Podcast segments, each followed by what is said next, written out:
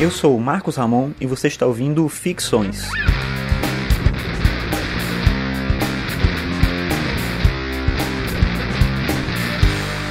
Esse é o episódio 51 e o tema de hoje é Economia da Atenção.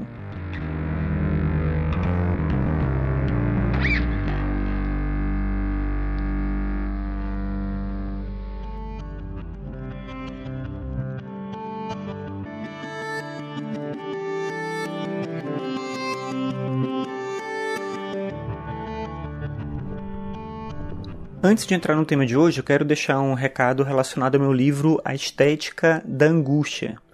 No episódio 44 do Ficções eu já falei sobre isso.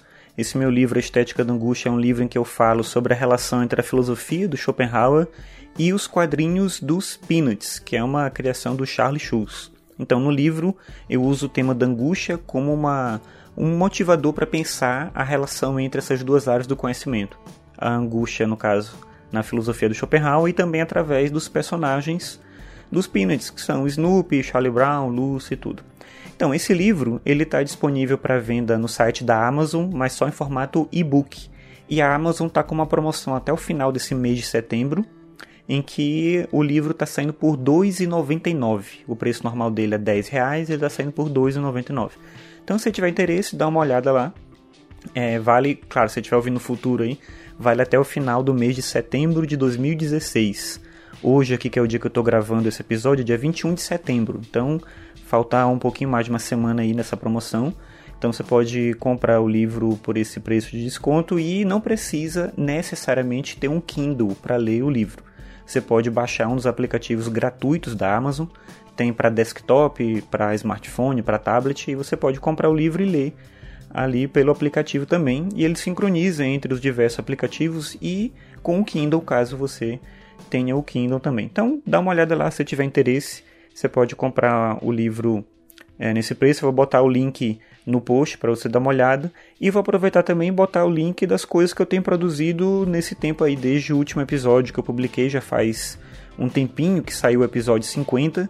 Ele foi publicado dia 30 de junho, né? Então de lá para cá não teve mais um episódio de ficções. Boa parte disso tem a ver com o fato de que eu estou gravando ano bissexto um episódio por dia. São episódios bem mais simples aqui do que o ficções, mas que tomam um pouco do meu tempo e eu não tenho conseguido é, me organizar bem para fazer as duas coisas. Mas enfim, então é, de lá para cá eu acabei produzindo outras coisas, alguns episódios do ano bissexto que eu quero indicar, alguns textos que eu escrevi.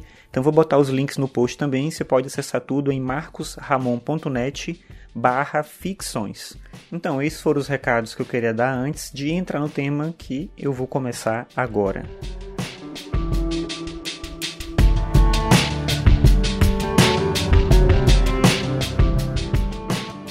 Já que eu quero falar aqui hoje sobre a economia da atenção, acho que vale a pena iniciar com uma discussão sobre a etimologia da palavra economia.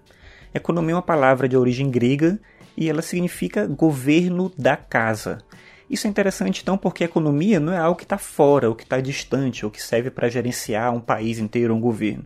Originalmente, economia é cuidar do espaço em que você habita. Então, tem uma intimidade entre a pessoa e o mundo dela, né? uma relação direta com o cotidiano. Pensando também uma relação direta aí da economia com o próprio ethos, com a ética. Ethos significa morada originalmente, significa hábito. Tem a ver com essa relação também da casa. Então existe uma relação muito íntima, muito próxima entre a economia e a ética. Só que com o passar do tempo, essa relação, essa compreensão do que a economia foi mudando, e o século XX especificamente proporcionou a gente, por conta de uma série de inovações técnicas, sociais, políticas, uma mudança bem significativa na maneira como a gente se relaciona com a economia em geral e com os produtos em particular. Se a gente pensar os princípios da economia atualmente, né, isso vai da metade do século XX para principalmente agora século XXI, a gente tem um tipo de economia que está ligada à ideia de subsistência, mas também à ideia de informação, conhecimento e principalmente esse aspecto que eu quero trazer aqui. Isso é um aspecto que se reflete mais no final do século XX e agora início do século XXI, o aspecto da atenção. A economia ela tem esse cuidado com a atenção. Vou explicar o que eu quero dizer com isso, trazendo um pouco do conceito de ciberespaço. É um conceito que hoje é só meio velho, quando a gente fala ciberespaço, cibercultura, parece uma coisa muito antiga, mas isso tem a ver também com essa ideia do tempo que passa muito rápido na atualidade. Né? O ciberespaço é um conceito não foi necessariamente criado, mas ele foi mais defendido, digamos assim, pelo Pierre Levy na década de 90 e aqui no Brasil pelo André Lemos, que é um divulgador dessa ideia. Uma das discussões que estão ligadas ao ciberespaço é, uma das consequências, melhor dizendo, ligadas ao ciberespaço é a liberação dos polos de emissão. Ou seja, todo consumidor agora também é produtor ou pelo menos um replicador em potencial daquilo que é produzido. Então, em outros momentos, antes da internet pública, como a gente conhece hoje, a gente tinha pessoas produzindo conteúdo, produzindo conhecimento, produzindo cultura, e a gente tinha uma grande massa, né, que é o público, apenas assimilando esse conteúdo. É um pouco da ideia do indivíduo que assiste televisão de maneira passiva, só recebendo aquilo, sem poder interferir muito na em como aquele, aquele conteúdo é produzido, sem poder interferir também na maneira como ele influencia outras pessoas a terem acesso àquele conteúdo ou a refletirem sobre aquele conteúdo. Na internet isso já não existe da mesma forma, principalmente porque a gente tem todo esse conjunto de hábitos nas redes sociais das pessoas, cada indivíduo se tornando um influenciador, se tornando alguém que replica informação, que replica conhecimento. Às vezes isso é bom, você pode ajudar a informar alguém, às vezes é ruim quando você replica uma informação da qual você não tem certeza e você acaba contribuindo por um grande problema aí que é você divulgar notícias falsas ou informações incompletas.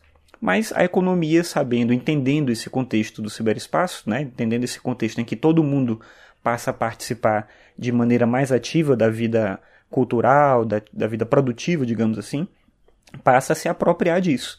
E um exemplo que eu tenho dessa relação da gente com o conteúdo é um texto que eu escrevi recentemente sobre a audiência das Olimpíadas na televisão.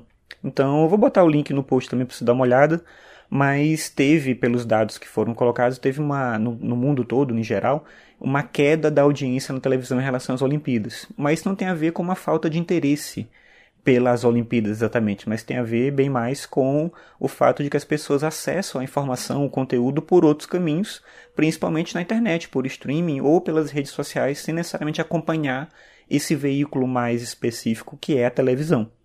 Então muda o jeito como a gente se relaciona com, com a televisão, com a mídia em geral.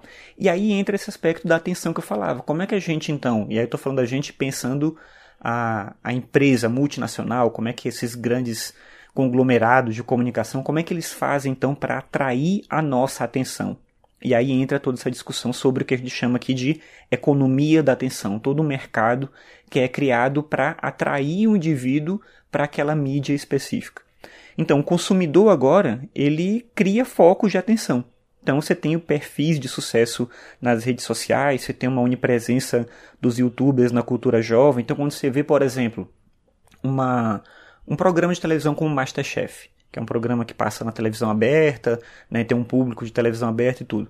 Mas aí no último episódio do, do programa, eles chamam uma série de influenciadores digitais, que eles entendem que funcionam como influenciadores nas redes sociais, principalmente no Twitter, levam essas pessoas para o estúdio e pedem para elas ficarem ali tweetando e discutindo com, né, compartilhando informações e visões deles com os fãs.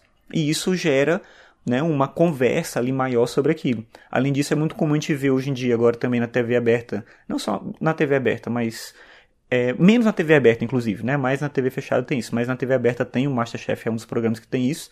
Você está assistindo o programa e eles ficam mostrando ali a quantidade de tweets que estão acontecendo. Então, é uma maneira de demandar um público diferente para esse veículo de comunicação que não vai acabar, mas que tem que se transformar em relação à maneira como é, você vai conseguir vender o anúncio, como é que você vai conseguir vender os produtos né, e, e atrair o anunciante para esse público diferente que está nessa, né, nessa mídia agora, né, interagindo com a televisão através também do smartphone, do tablet, do próprio computador. Então, o que a gente tem agora é um novo tipo de marketing que investe muito menos na divulgação massiva de um produto e muito mais no sentido de atrair a atenção do público para que esse público se torne o replicador daquele produto. Um exemplo que eu acho que é bem interessante e atual é uma série de televisão do Netflix que é o Stranger Things. Não é uma série que está na TV aberta nem na TV fechada, está num serviço de streaming, então já tem um público ali restrito. E a ideia mesmo de propaganda quase que inexistiu. O programa chega no ar, a gente fica sabendo dele quando ele está ali disponível, e quem faz a propaganda de fato desse produto é o público. Foi o público que tornou o produto grande. Óbvio, tem uma qualidade no produto, não é gratuito. Mas eu quero dizer que o Netflix aposta tudo nessa rede colaborativa de divulgação dos próprios usuários e ela funciona. Então, você atrai a atenção do público criando um produto que é interessante, mas você faz uso desses influenciadores, das pessoas que estão ali na internet, que tem um público muito grande em torno delas, para poder vender esse produto. Em uma outra época, o veículo natural de divulgação seria uma propaganda na televisão, nas revistas, né, pagar por anúncio, alguma coisa assim. Esse modelo já não é mais tão interessante, porque a atenção do público está no outro foco a atenção do público está nas próprias redes colaborativas ali. Então você tem uma, um modelo diferente. Então você tem um modelo de internet como construção coletiva que é positivo para gerar mais conhecimento, informação e tudo que está relacionado a isso, mas essas grandes empresas se aproveitam dessa mesma construção coletiva do público para vender seus produtos através é, da, da, maneira espontânea como o público reflete esse produto ou sua, o seu interesse naquele produto. Então, a economia da atenção é uma economia toda voltada para isso. Como é que eu atraio as pessoas para ficarem falando do meu produto e se tornando elas mesmas a propaganda do produto? É maluco isso porque a gente não imagina que a gente está fazendo propaganda. Não, não, no meu sentido, eu só estou falando bem da série que eu gosto. Mas falando bem da série que eu gosto, eu estou me tornando a propaganda que eles querem com a atenção que eles conseguiram conquistar de mim.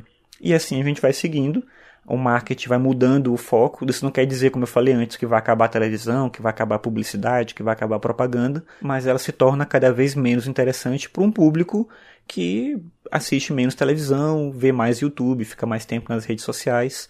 O modelo de economia muda e ele passa da publicidade agressiva de compra esse produto para chamar a sua atenção e fazer você espontaneamente se tornar a própria mídia que replica a informação sobre aquele produto.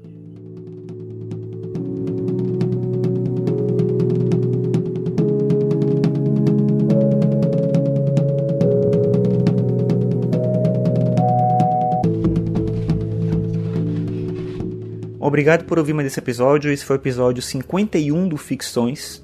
E no próximo episódio eu vou falar sobre ética e moral, que é um tema já pedido por algumas pessoas que comentaram comigo que achavam interessante essa discussão sobre que diferenças que existem, se existem, entre os conceitos de ética e moral. Então esse é o tema do episódio 52, o próximo episódio que eu vou publicar.